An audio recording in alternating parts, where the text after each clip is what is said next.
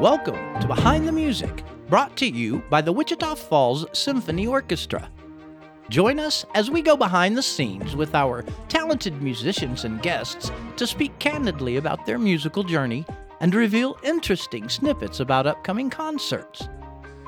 Before we hear from Maestro Fakouri, we wanted to give all of you a clarification on what you're about to hear. This episode was originally recorded with the intent to be released right before our January twenty-second concert featuring Pam Youngblood and Jamie Hafner. Unfortunately, due to the spike in the covid nineteen virus in January, the concert was postponed. However, we're excited to finally be able to bring you the wonderful music of Pam, Jamie, and the orchestra at Aiken Auditorium on March twenty-sixth, twenty twenty-two. So sit back and enjoy the fascinating conversation in this episode of Behind the Music. And now, here's your host, the Wichita Falls Symphony Orchestra music director and conductor, Fuad Fakouri. Welcome to this episode of Behind the Music. I'm your host, Fuad Fakouri. We are here today to talk about our next performance, coming up on January twenty-second. This concert will be at Aiken Auditorium, which is one of which is on the campus of Midwestern State University.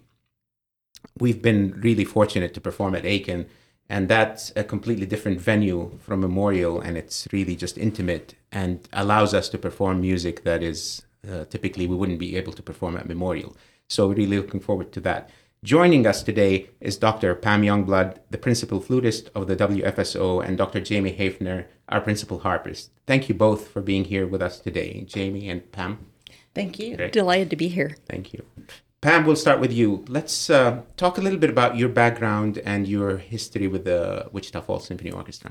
Well, I should warn you, it goes back a little bit of a distance here in time, but I moved to Tennessee. Uh, I grew up in Tennessee and moved to Texas to go to graduate school. Did not know a single person here, but I will tell you that I heard my husband-to-be before I ever saw him. It was the most amazing clarinet playing.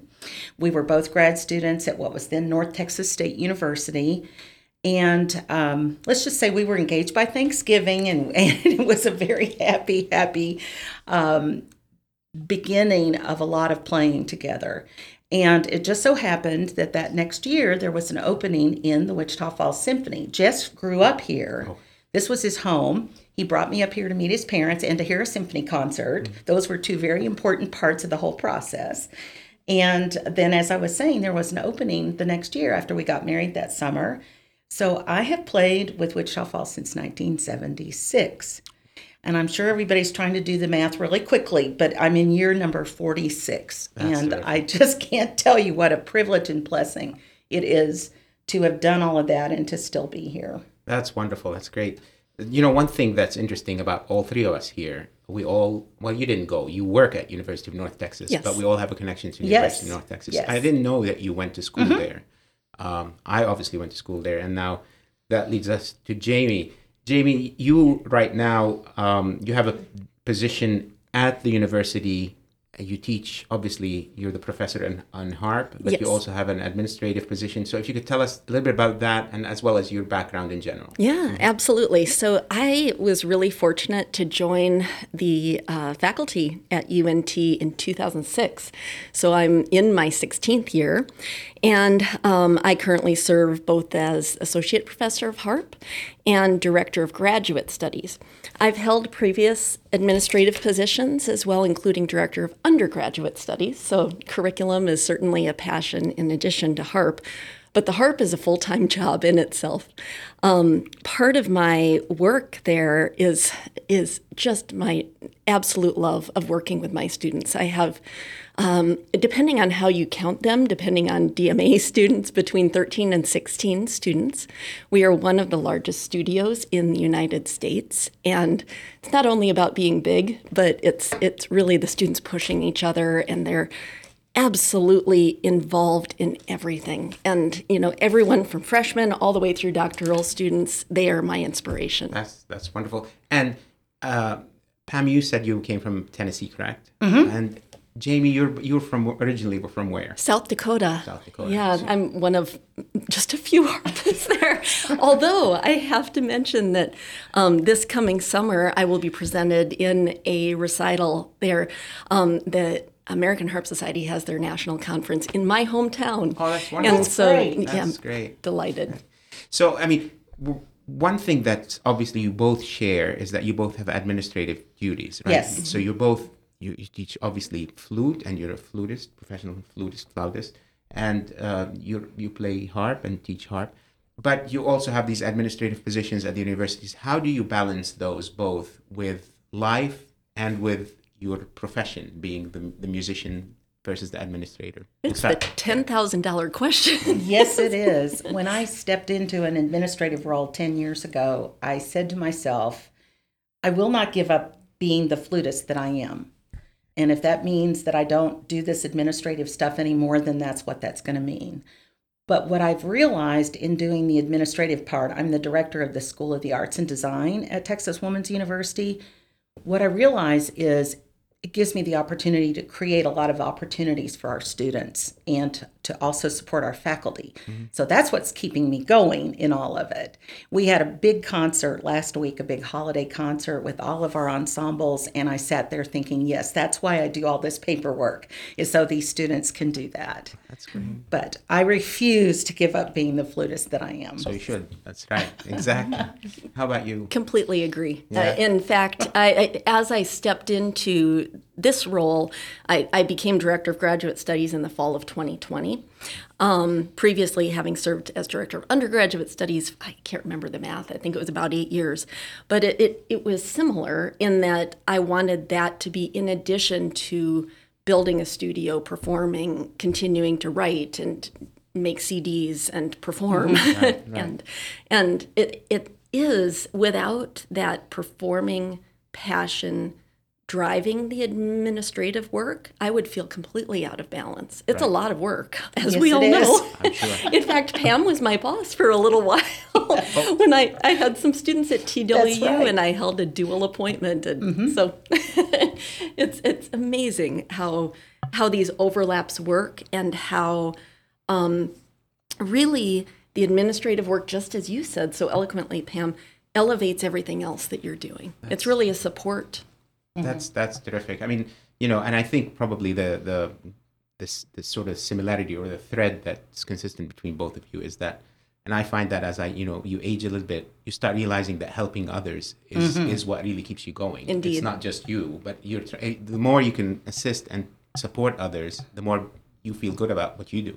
Yes. So that's that's terrific. So let's talk about the piece that you are performing, because we have to do that as well. So you are both going to perform a piece together, the Mozart concerto that includes the harp as well as the flute.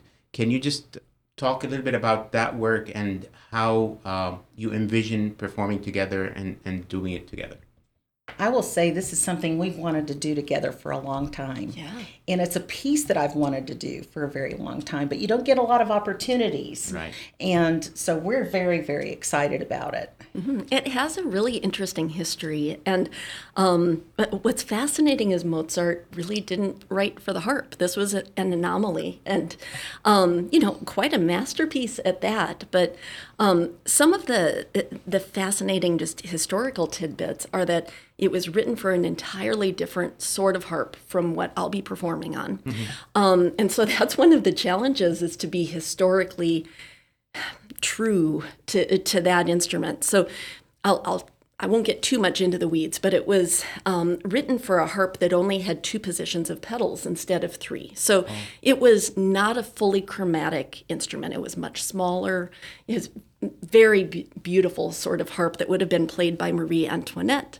Um, U N T actually owns a, a harp that dates from that era, and um, it, it's just astonishing. It's this petite work of art, and it just really embodies what this concerto is, I believe. Would you be able to, I mean, I, I'm not going to push you to do yeah. it, but I mean, if you were to perform it today on that harp, would it be more difficult? Would it be, mm-hmm. uh, how would that experience be compared to performing it on the harp that you perform today, the modern harp? That's a great question. Well, the the most important thing is that that harp would not have projected the way that the, the modern harp does. It wouldn't have had the same thickness of strings or distance between the strings. Mm-hmm. So the projection that's necessary in today's symphony orchestras, that harp just wasn't capable of that. And um, and so that's why it's so beautiful to perform it in a chamber setting as it was mm-hmm. originally conceived. Um, but the major differences would have been Um, really the chromaticism, the work with the pedals, and the harp would have been tuned in a different key. The current harp, current modern pedal harp is tuned in C-flat. Right. We're, we're the only C-flat instrument. And that harp would have been tuned in E-flat major. So the pedals would be going opposite directions of what I would be accustomed to performing on. Wow. Yeah. Well, I have to tell you, for me, in terms of programming the piece and putting it on, um, I'm just thrilled that you will both be performing it. Um, you know, I love every orchestra I work with, and I love all the musicians in the orchestra. I mean, that's clearly, I mean, you respect everyone, and but there's always some sort of a, a feeling where you feel sort of an affinity to different players and different people within the orchestra that, that you think, oh, you know what, I don't have to do much. They just, they get it, right? I mean, you don't have to really talk a lot. Or, and you embody that for me, both of you. I mean, it's just, there's a sense of just an ease when playing in the orchestra, and you know, just and I love doing that, and I cannot wait to re- re- rehearse the, the piece with you, both of you. That's incredibly kind. And oh you know, yes, thank you. Interesting to hear, because I always feel that way, because Pam and I frequently have solo lines together, and I always know it doesn't matter how far apart we are. I, I know that we'll be playing exactly together. So thank you for that. Absolutely. Yes. So before we wrap up, is there anything that you would like our audience, anything else that you'd like the audience or our listeners to to know about the, the particular concert or the performance, or anything you want to impart before we wrap up? I think I would like to dispel the the widely held belief that Mozart hated the flute. I refuse to accept that. Most flutists think it was just that he didn't want to be told what to do at any given time. But he certainly does write beautifully for an instrument that he supposedly disliked. Disliked, right? So it's interesting to hear, because there's the myth about mm-hmm. the harp as well. Oh. And, and you know, even though he chose not to write for it, it just didn't have the same chromatic capabilities. There is a story that he was never paid for writing this piece. Oh, though. Really? Yeah, mm-hmm. And it was written for um, a member of the aristocracy and his daughter. The daughter was a virtuoso composition student. And so it's said that that's why this piece emerged, and because they wanted to perform together. So. Well, that's great. I mean, you know, Mozart is Mozart. He can do anything. He can write for anything. And he'll, he'll always be great. So thank you very, very much for joining us today. This has really been a pleasure. Um, I'm glad we had this conversation, and I really, really cannot wait to work with you and perform this piece at Aiken coming up soon in January. Thank you again. Thank you. What a fascinating conversation with some very talented musicians. You're sure to be impressed when you hear Pam and Jamie perform with the Wichita Falls Symphony Orchestra on March twenty-sixth at seven thirty p.m. in Aiken Auditorium. We look forward to seeing you there. We hope you enjoyed this episode of Behind the Music, hosted by Fuad Fakouri of the Wichita Falls Symphony Orchestra. To check out more information about upcoming concerts and to purchase concert tickets, visit our website at w w w dot w f s o dot org. That's w f s o dot org. If you have enjoyed the show, please rate and review us wherever you get your podcasts. Thank you for listening, and we look forward to seeing you next time.